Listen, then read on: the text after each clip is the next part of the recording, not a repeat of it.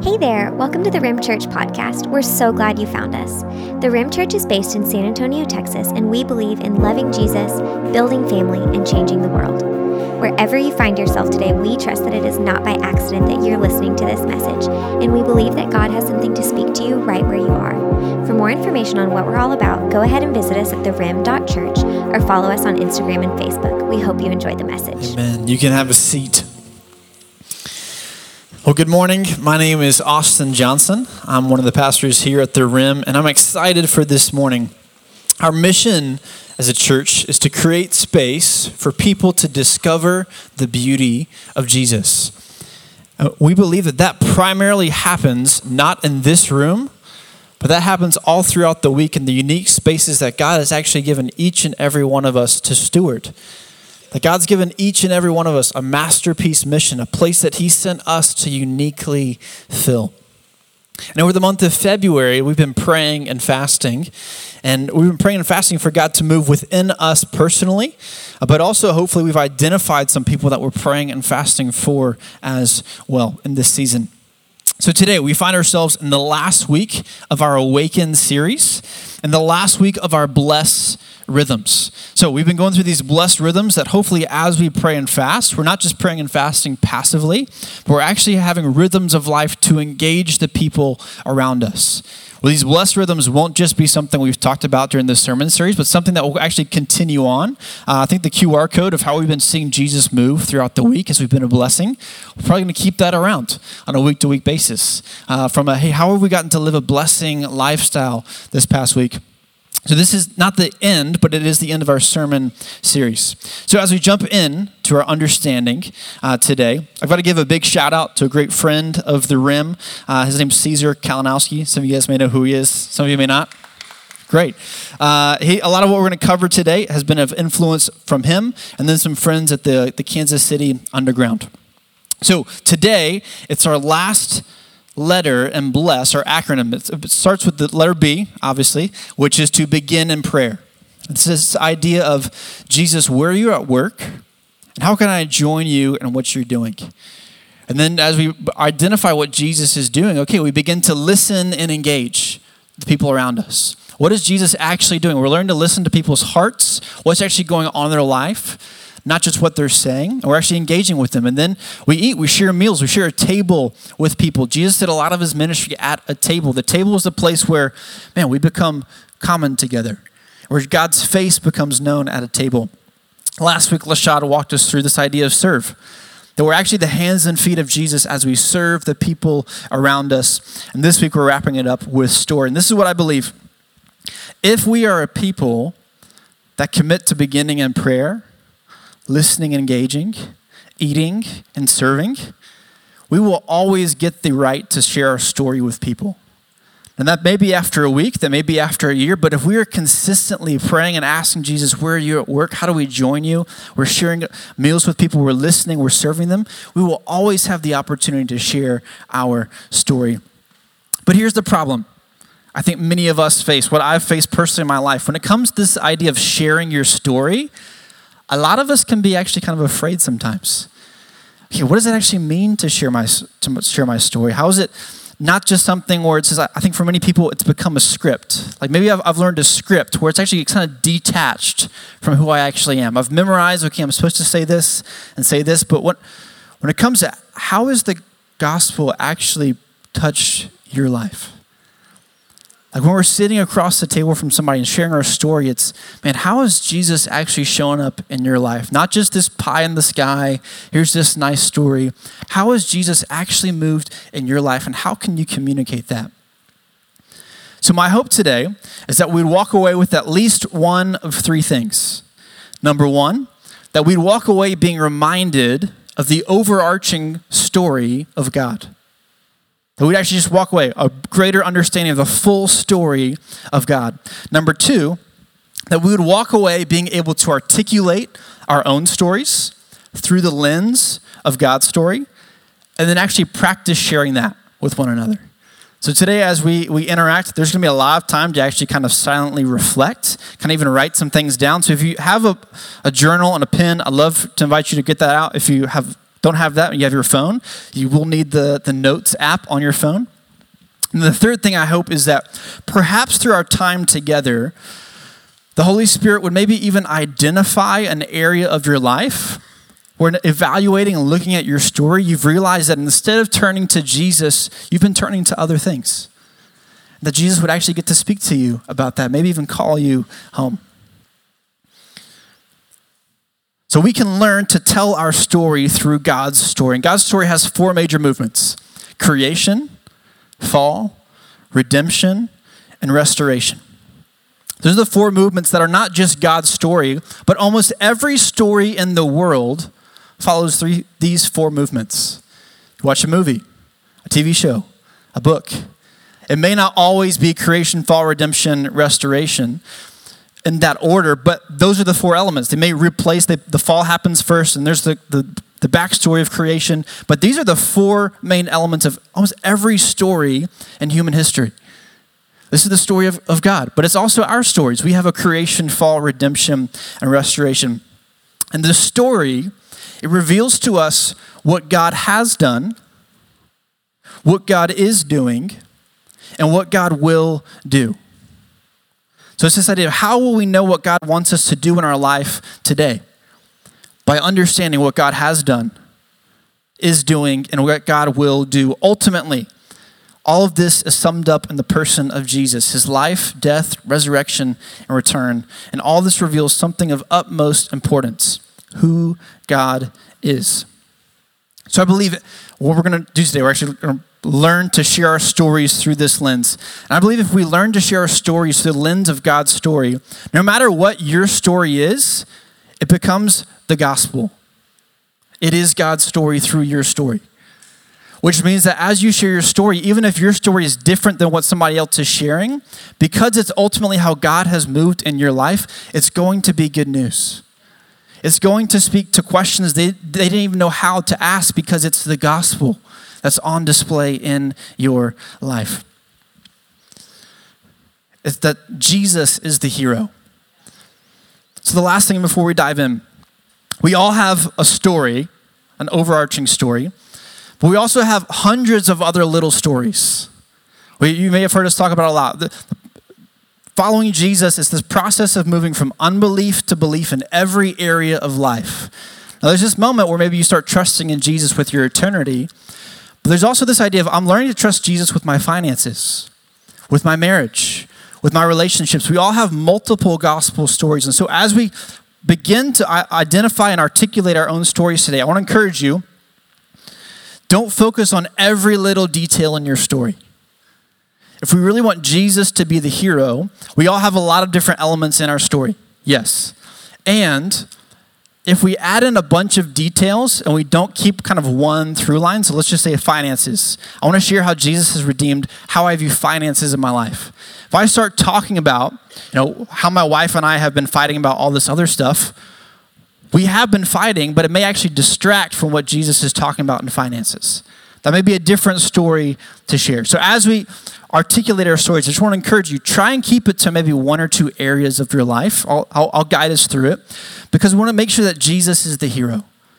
And it's clear that Jesus has redeemed a specific area of your life. Our stories ultimately are not about us, they're about Jesus. So, the way that we share our stories, we want to learn to share them in the same way. So, as we, this is kind of how, how we're going to walk through it. I'm going to give kind of a summary of each of those four movements. And after each summary of God's story, I'm going to kind of set up how that plays out in our lives personally. And then I'm actually going to give a space to process and think alone and kind of answer some questions when it comes to creation, the creation of your own story, and the fall of your own story, the redemption, the restoration. And at the very end, you'll have maybe I don't know, eight to 10 sentences. And during kind of our prayer time together, you actually get to share that with the people around you. Your story will not be perfectly articulated, it will not be all pretty, but it will be a start. I, I hope that the gospel will come through as we get to share our stories together. So, as we jump into creation, I just want to invite you one more time just to pause, maybe close your eyes, and just ask Jesus to show you your own story just for a second.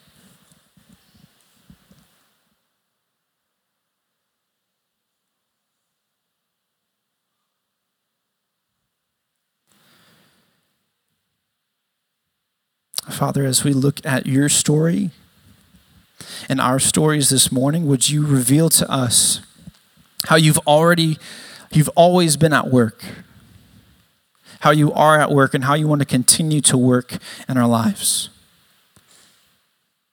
We thank you that you've come and you've redeemed us and you're restoring us. So, through your story and our stories today, would the gospel become tangible? When we get to hear the good news how Jesus has come to rescue, redeem, and restore all things. We love you. In Jesus' name. So, creation. God created us and made this world his temple. He, he placed humanity here as his image bearers and representatives to serve as co creators, priests, and kings. Creation was the overflow of love, joy, generosity, and community between the Father, Son, and Holy Spirit. There's one Hebrew word that sums up the original intent of creation shalom. Shalom means peace, but it's far more than a ceasefire. The entire earth was a place of universal flourishing, wholeness, and delight. The story begins with peace between God and us, peace with one another, peace with creation, and even peace within ourselves. Everything was as it ought to be.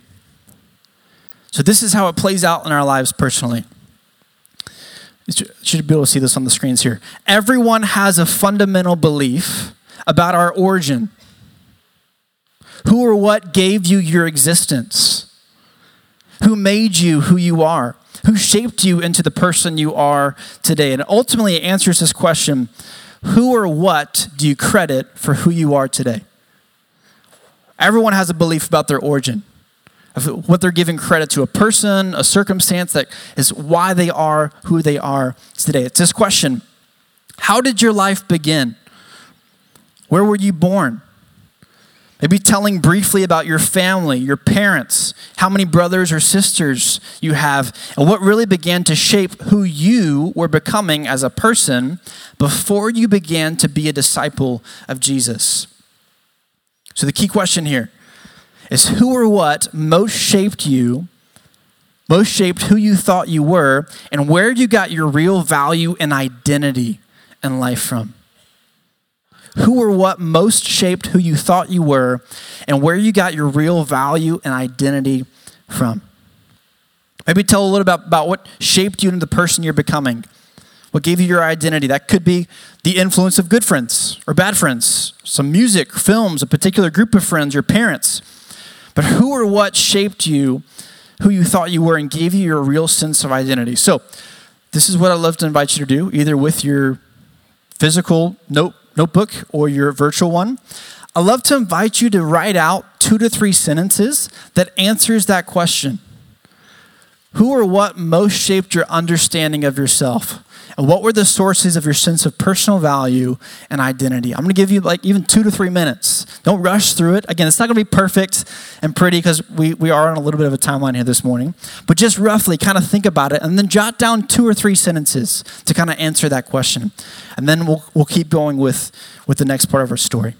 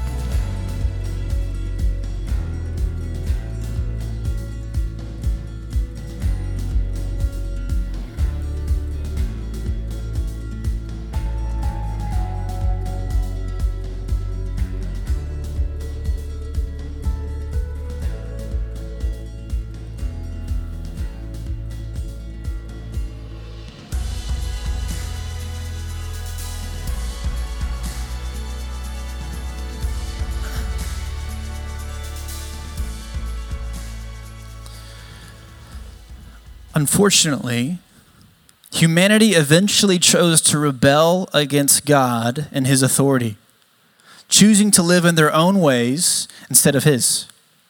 Since God will not allow evil and rebellion to remain in his presence, humanity was sent out of the garden away from God. That shalom was broken, and it brought decay and death. Disharmony and separation cracked our relationships with God, creation, each other, and even within ourselves. So, this is how it plays out in our lives personally. Everyone on the, on the planet believes that there is a reason for why people or community in the world is broken. Each person has a fundamental belief about the cause of brokenness and has a deep desire for justice in the form of righteous judgment. People may blame their parents, their family, their friends, their boss, the government for what they've become and want justice by putting the blame on someone else for the pain and the brokenness in the world. Everyone kind of has a fall guy mentality. Someone is to blame and someone deserves to be punished. And ultimately, this answers why things and people are not the way they're supposed to be and who's to blame for it. Why things and people are not the way they're supposed to be and who is to blame for it. So maybe begin to think what was happening in your life that was broken? That's not the way God created it to be. Maybe it was relationships, health, respect for parents, teachers, yourself. What types of sins were you maybe falling into, and what were the effects of it? I would encourage you, even if you can include specific areas of unbelief or sin from your life, behaviors and or attitudes, what types of things other than trusting God did you try to use to fix your life, but they didn't work? Include something you've been looking to save you in your life that ultimately failed. So, this is really the key question here. Why was your relationship with God, others, or anything else in your life not the way it was supposed to be, like God created it? So, who or what were you ultimately blaming this on? And then you came to realize it was really your own sin that had messed everything up. So, again, this is how we're going to spend our time this morning. I'm going to give you two or three minutes. Uh, actually come up with two or three sentences to evaluate based on your creation. Man, why was your relationship with God, others, or anything else in your life not the way it was supposed to be, like God created it? So go ahead and take two or three minutes, write two or three sentences that kind of answers that question.